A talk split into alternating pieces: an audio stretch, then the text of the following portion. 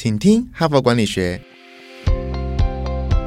在这里，我们希望用轻松无负担的方式与你分享最新管理新知，打造属于你的哈佛 DNA。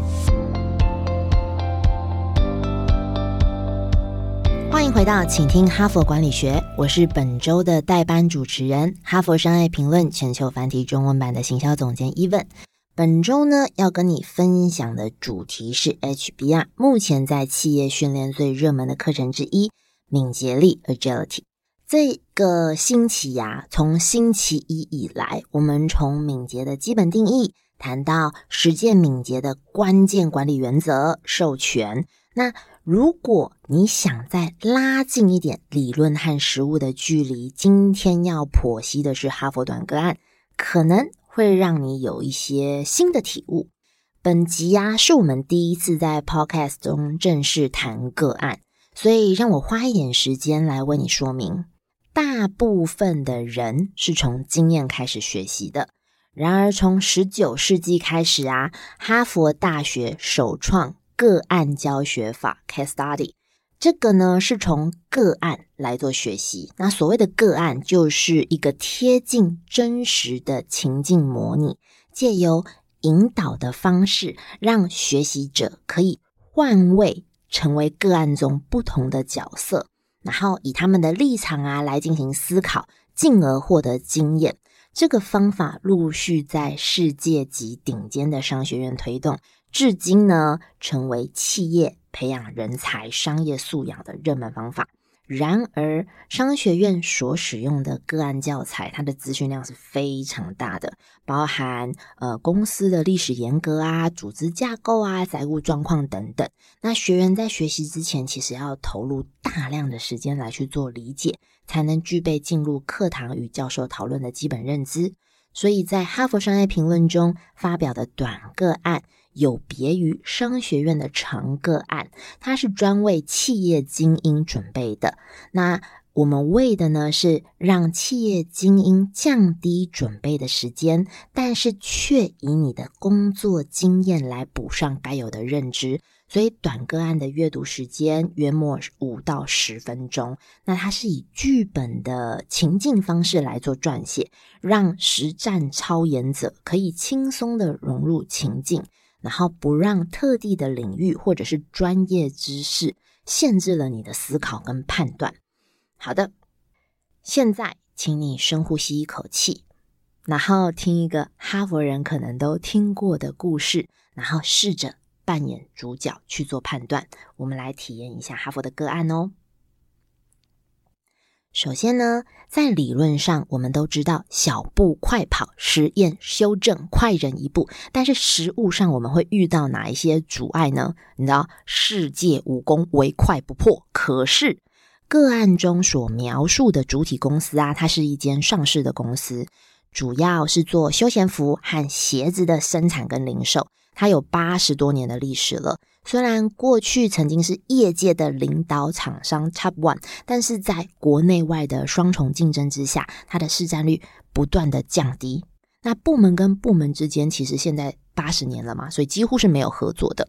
那我们说到执行长马丁，他希望重振公司的使命，所以他不仅安装了更好的资讯科技系统，还在会议中用雄心勃勃的态度跟众人宣布：各位，我们将进入一个新的授权时代。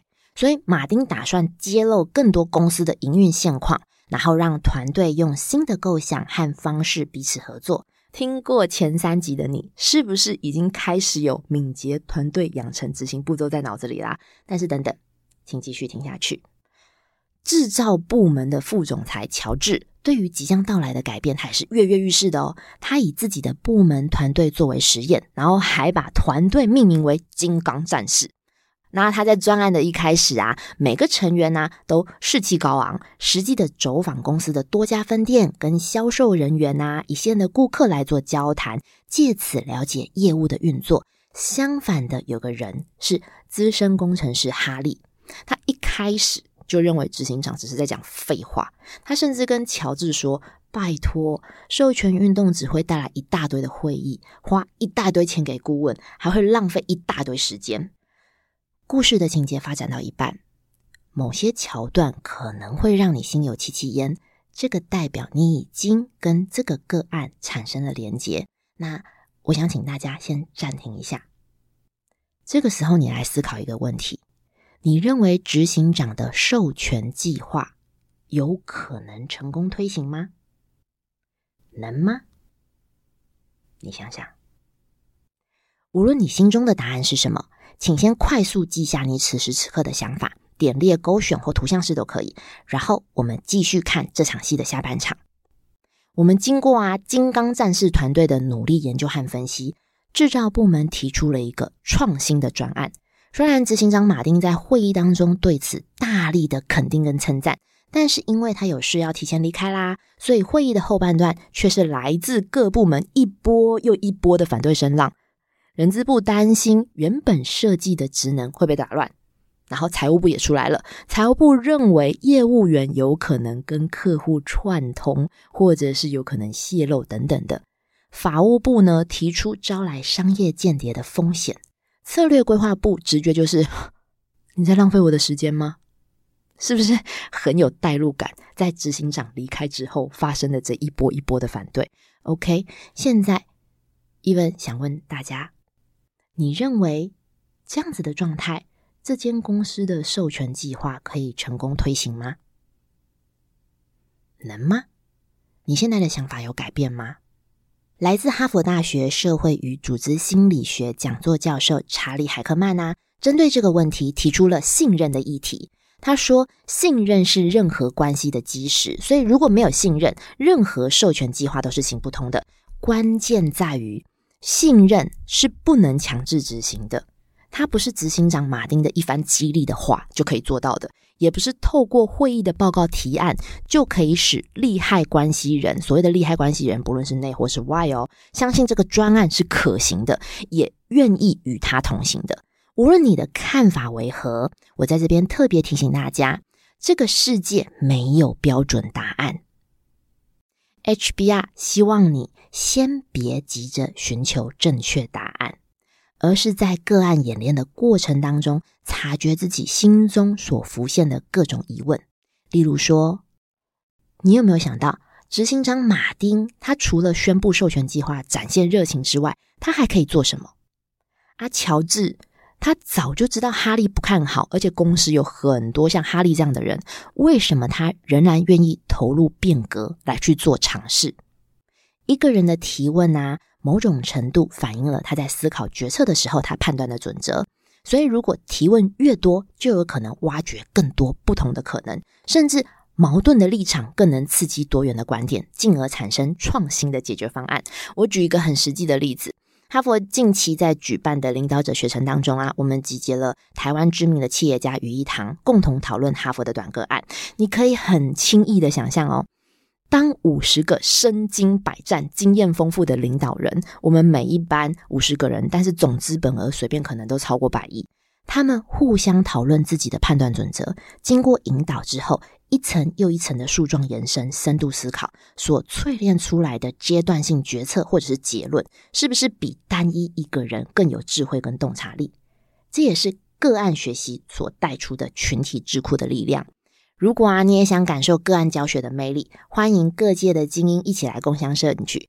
不过呢，HBR 今年全部都满班的，因为老实说，每一班都两周内就爆满了。可是明年第一季我们已经确定会开课了，所以也请多多注意我们的报名讯息哦。